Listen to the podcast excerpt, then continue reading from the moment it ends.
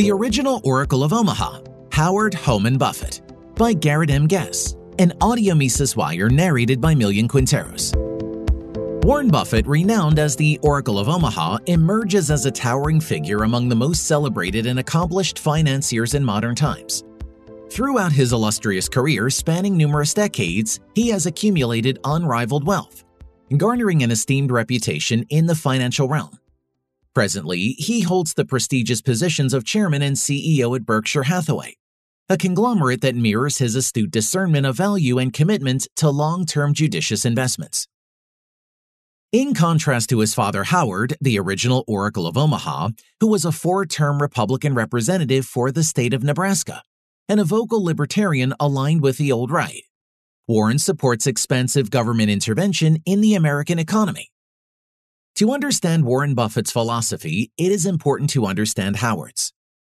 Howard Buffett's story began in Omaha, Nebraska in 1903, when he was born to the owners of a grocery business.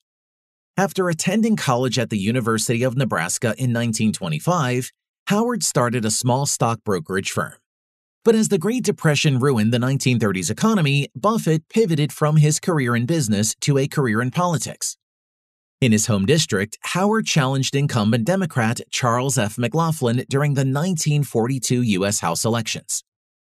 In a stunning upset, Howard emerged victorious as the Republicans flipped 47 seats, though they were still unable to take back the House since their blowout 10 years earlier. Buffett went on to win two more terms, but could not pass effective agendas in a Democrat controlled House, Senate, and presidency. In 1948, one term after the Republicans took back the House and Senate, Buffett was dethroned by Democrat Eugene D. O'Sullivan. Buffett used his two years out of Congress to focus fully on his 1950 campaign efforts. In 1950, Howard won back the office by a margin of 27%, reclaiming his throne from O'Sullivan. Buffett's victory could not have come at a more momentous time, as Harry Truman was sending money to Europe and young men to Korea. The Marshall Plan gave $13.3 billion, the equivalent of $173 billion in 2023, in economic aid to Western Europe after an expensive World War II. The Korean War pushed recent high school graduates and World War II veterans who were finally reaping the post war prosperity into harm's way. Buffett believed that it was tyrannical for Truman to send soldiers into Korea without a declaration of war by Congress, as required by the Constitution. Buffett, on every decision he voted upon, inwardly asked, Will this add to or subtract from human liberty? Howard said, even if it were desirable, America is not strong enough to police the world by military force. If that attempt is made, the blessings of liberty will be replaced by coercion and tyranny at home. Our Christian ideals cannot be exported to other lands by dollars and guns. Persuasion and example are the methods taught by the carpenter of Nazareth. And if we believe in Christianity, we should try to advance our ideals by his methods. We cannot practice might and force abroad and retain freedom at home. We cannot talk world cooperation and practice power politics.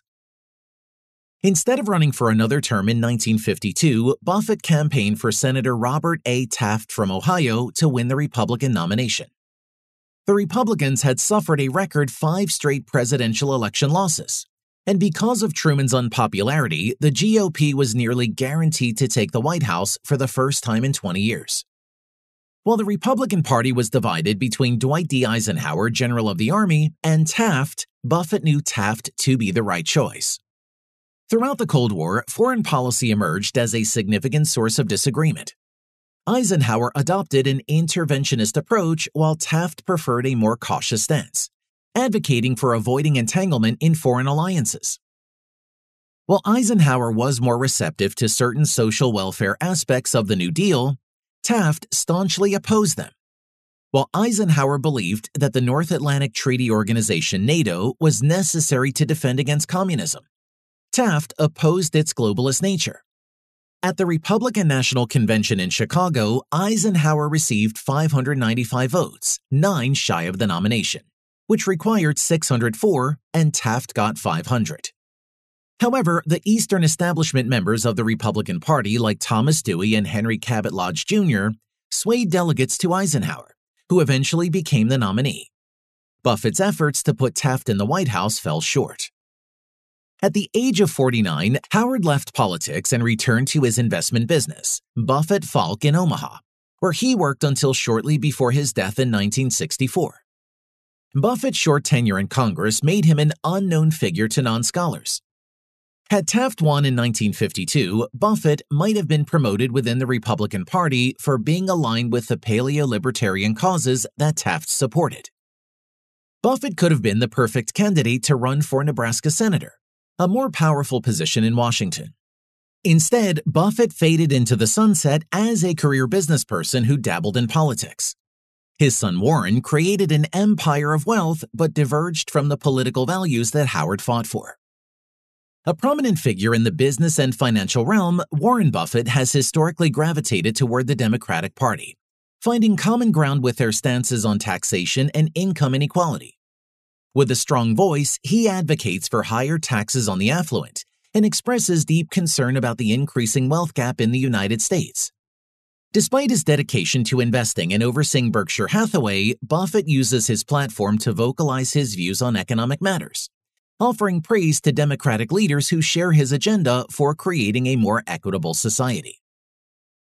Warren Buffett is not a country club Republican like many corporate CEOs, or even a moderate Democrat. Instead, Buffett is a limousine liberal.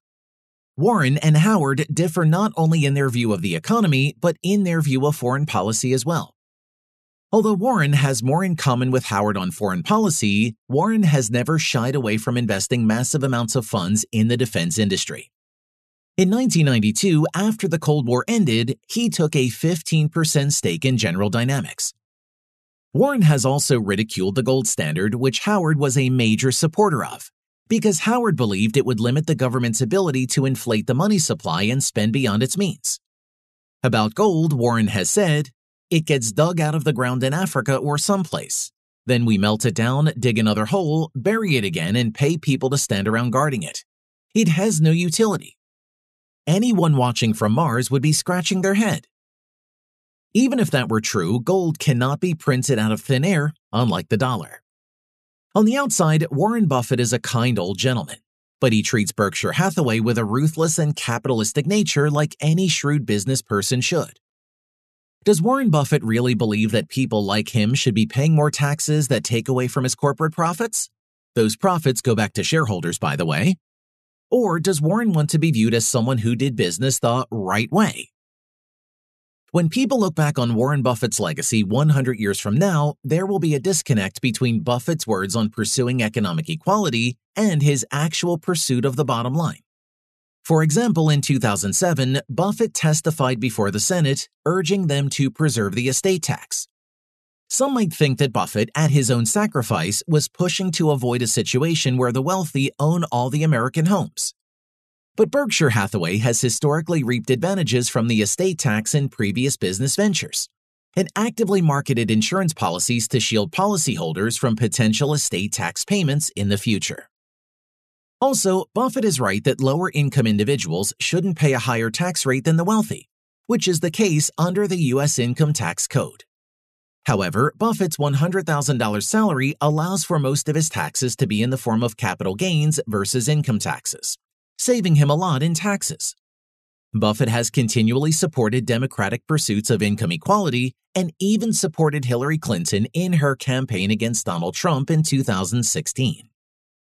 But just before the Trump tax cuts went into effect, Buffett took the same actions to benefit from them as other CEOs, who began slashing their own salaries to pay fewer taxes overall. He makes $100,000 to this day. With the foundations laid by his father, Howard, Warren Buffett has undoubtedly done a great deal for society. His philosophy of smart investing, success with honor, and philanthropy is something to be admired.